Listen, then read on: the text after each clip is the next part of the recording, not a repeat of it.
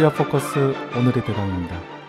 오늘 8월 23일 시작하겠습니다. 1944년 오늘 일본 후생성이 여자 정신 근로령을 공포 시행했습니다.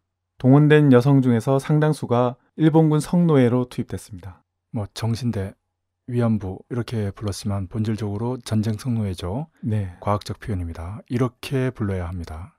오늘 다른 얘기보다는 현재 아베 정권이 일본군 성노예를 인정했던 고노 담화까지 수정하면서 또 집단적 자유권 행사 결정까지 내리면서 본격적으로 일본군을 재무장시키고 일본 군국주의를 부활시키려고 하는 그 위험성을 우리가 주목해야 합니다. 네. 다시 말씀드리면 일본군 성노예 문제를 해결하는 것은 즉 아베 정권이 진실을 인정하고 사죄하고 배상하는 것은 그 자체의 의도 중요하지만 무엇보다도 일본 군국주의 부활에 반대하고 그것을 저지하기 위한 중요한 대중투쟁의 하나라는 것입니다. 일본 구구 세력들이 일본 군국주의 부활을 획책하고 있다는 반증이 되기 때문에 그렇습니다. 네. 그렇기 때문에 대동아 공영권을 떠들면서 아시아에 형언할 수 없는 재난을 들씌운 일본 군국주의자들의 위패를 세운 야스쿠니 신사를 참배한다든지 무엇보다도 일본 가기에서 헌법에서 금지하고 있는 집단적 자유권 행사 결정으로 헌법 해석을 변경한다든지 네. 물론 이러한 배경에는 미국이 있습니다. 미 일남 삼각 군사 동맹을 완성하고 이것을 핵으로 해서 아시아 태평양판 나토를 결성하려고 하는 나아가 유라시아 포위안을 형성해서 새로운 냉전 체계 속에 전쟁 위험을 고조시키는 미 제국주의가 도사리고 있습니다.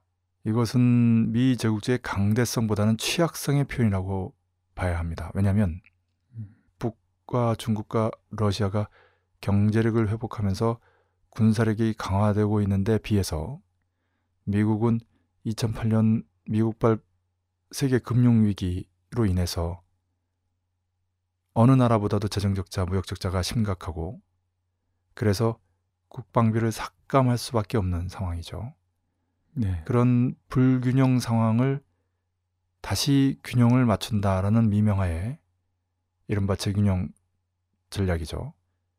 일본군을 재무장시키고 있습니다. 일본군을 재무장시키면서 군사적 공백을 메꾸겠다는 것이죠. 그리고 그것으로 부족해서 아시아 태평양판 나토라고 하는 일종의 연합군을 편성하려고 하는 것입니다. 네. 혼자 힘으로 안 되니까 그렇게 하는 것이죠. 그러나 미국의 무너져 내린 경제 패권을 상징적으로 보여주듯이 중국, 러시아, 인도, 남아공화국, 브라질은 브릭스를 만들어서 IMF에 대응하여 NDB 신개발은행을 만들고 ADB 아시아개발은행에 대응하여 AIIB라고 하는 아시아 인프라 투자은행을 만들고 있습니다. 네. 그래서 미국의 경제 패권의 붕괴를 가속화시키고 있고요. 그렇게 경제력이 강화되고 브릭스 국가들 간의 관계가 발전하면서 그래서 더욱 미국은 군사적 패권을 유지하려고 발버둥치고 있습니다. 네. 그래서 경제적인 제국주의가 군사적인 제국주의로 나아가고 있다. 이렇게도 말씀드릴 수 있겠습니다. 그런 의미에서 코리아 반도 수역에서 벌어지고 있는 북침 선제 핵 타격을 전제로 한 미남일 삼각 군사 동맹의 합동 군사 연습을 반대해야 하고 나아가 전쟁의 근원인 주남미군을 철수시켜야 합니다. 그리고 일본 군국주의 부활을 강력히 저지해야 하고 미일남 삼각 군사 동맹이라든지 아시아 태평양판 나토라든지 유라시아 포위안 형성이라고 하는 새로운 전쟁 전략에 반대해야 합니다. 네. 1971년 오늘은 실미도 사건이 일어난 날이기도 합니다. 실미도에서 훈련을 받던 특수부대원들이 서울로 진입해서 군경과 교전 끝에 자폭을 했습니다. 예, 가슴 아픈 분단의 상처죠. 네. 아, 여기서 이제 드러난 것은 북에서 내려온 김신조 습격조도 있었지만 남에서 올라가는 실미도의 군대도 있었다는 겁니다. 네. 북파 공작원, 북파 특수부대 뭐 다양하게 불리는데요. 그런데 드러난 사실은 북에서 내려온 숫자보다 남에서 올라간 숫자가 최소 두 배 내지 세 배는 많다는 것입니다. 네. 이것은 1950년대 초반 코리아 전쟁 이후 아직 전쟁의 기운이 사라지지 않은 상태에서 정전협정도 공관 평화협정으로 전환하지 못하고 남측에 미군이 존재하고 서로 항상적으로 특수부대를 파견해서 정세를 유리하게 전변시키려고 하는 그런 와중에 벌어진 사건이죠. 네. 참고로 북은 김신조 습격조를 내려보낸 것이 당시 김일성 최고 사령관의 명령은커녕 비준도 없이 총참모부장의 독단으로 이루어진 사건이라고 합니다. 네. 그래서 1960년대 후반 김정일 당시 비서가 앞장에 서서 군대 내 유일적 영군 체계를 확립하면서 다시는 이런 일이 벌어지지 않도록 했습니다. 네. 아, 다시 말씀드려서 북은 유일사상 체계에 기초해서 당에서 유일적 영도 체계, 군대에서 유일적 영군 체계가 확립돼 있습니다. 음. 이것이 바로 김정일 당시 비서, 김정일 국방위원장의 아, 업적 중의 하나죠. 하나만 덧붙이면 아, 북도 남도 서로 특수부대를 침투시켜서 공작을 펼쳤는데 그런 식으로는 결정적인 성과를 거두지 못했죠. 그래서 그 이후에는 이런 식의 특수부대 파견은 자연스럽게 없어집니다.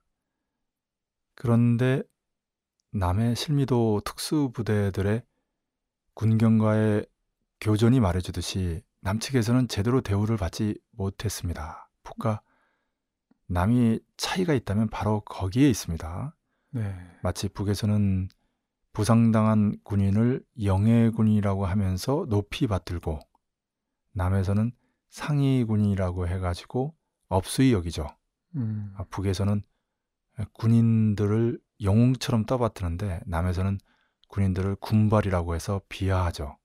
네. 그것은 남의 군인들이 최근에 윤일병 구타 사망 사건을 통해서 전면적으로 드러나듯이 비인간적으로 대우를 받고 그런 폭언, 폭력, 성추행이 몸에 배서 이후 제대에서도 극단적으로 행동하기 때문에 그렇습니다. 네. 더욱이 북은 항일 무장투쟁을 계승한 군대고 남은 말로는 광복군을 계승했다고 하지만 만주 군관 출신 박정희가 대통령이 되고 친일파들이 군대와 정권을 장악하면서 말 그대로 정통성이 유린되게 됐죠. 그렇기 때문에 군대의 사기라든지 기질도 다를 수밖에 없습니다. 네. 아, 이런 측면도 실무도 사건에서 놓치지 말고 봐야 하지 않나 생각합니다. 네. 마지막으로 2002년 오늘 김정일 조선민주주의인민공화국 국방위원장과 푸틴 러시아 대통령이 블라디보스톡에서 정상회담을 가졌습니다. 예, 그 전에 김정일 국방위원장이 러시아를 방문했죠. 네. 그래서 조로 모스크바 선언이 발표됩니다. 그리고 이후에 푸틴이 조선을 방문했죠. 네.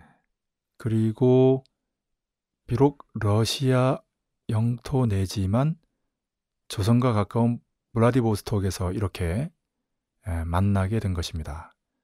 이런 활발한 만남은 러시아가 조선과의 관계를 신속히 개선할 필요성을 느꼈기 때문입니다. 네.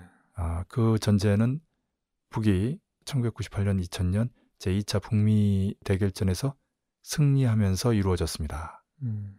구체적으로 북남, 남북 간의 6.15 공동선언이 발표되고 북미, 조미 간의 10.12 조미 공동 커뮤니케가 발표됩니다. 네. 그 내용대로라면 북과 남, 남과 북은 낮은 단계 연방제 연합체 공통성을 살려서 자주적으로 통일하게 되었고 북미 관계에서는 불가침조약이나 평화 조약을 체결하면서 수교를 하게 되었습니다. 그런데 2000년 말에 집권한 부시가 등장하면서 2001년 9.11 사건이 터지고 또 북을 비롯한 여러 나라들을 악의 축으로 지목하면서 살벌한 상황이 연출됐죠. 네. 그럼에도 불구하고 러시아나 수많은 나라들이 이때를 계기로 90년대 북이 고난 행군할 때 외교 관계가 단절되거나 소원하게 됐는데 이 즈음에 유럽의 프랑스 외 모든 나라들이 수교를 하고 러시아도 정책을 전환해서 북러 군사 동맹 관계가 굳건하게 됩니다. 음. 과거 소련 시절보다도 더 굳건해졌다는 평이 있습니다. 네. 참고로 이 이면에는 북이 러시아에 잠수함 기술을 전수해줬다라는 이야기가 있습니다. 북의 잠수함의 전력은 세계 최강이죠. 네. 하나 더 말씀드리면 블라디보스톡은 러시아의 극동 사령부가 있습니다. 거기에 해군 사령부는 전략적인 아, 기지이기 때문에 최고 사령관 외에는 들어갈 수가 없습니다.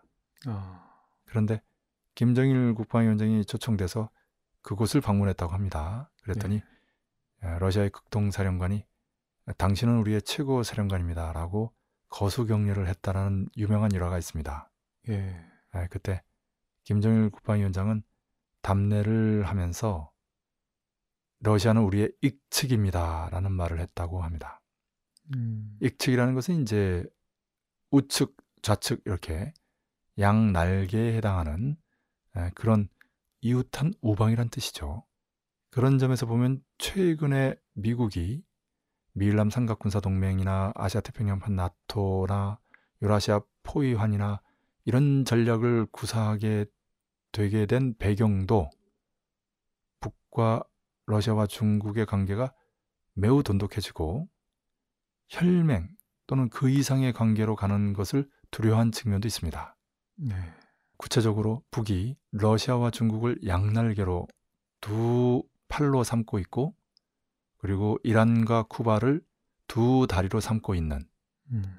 군사적인 측면에서 이러한 이 동맹 관계, 혈맹 관계는 과거 소련 시절보다도 훨씬 더 공고한 것이고 미 제국주의와 유럽 제국주의 그 배후에 있는 유대 자본에게는 매우 위협적인 것이 됩니다. 하나만 더 덧붙이면 참고로 프랑스는 북과 외교 관계를 아직 수립하고 있지 않습니다. 네. 미국처럼 일본처럼 그러나 프랑스에는 유네스코 대표부가 있습니다. 유네스코가 프랑스에서 만들어졌죠. 어. 그래서 북의 유네스코 대표부가 사실상 대사관 역할을 하고 있어요. 네. 네, 프랑스가 가지고 있는 영악함이죠. 예, 잘 들었습니다. 그럼 8월 23일 오늘의 대담 이것으로 마치겠습니다. 수고하셨습니다. 예, 수고하셨습니다.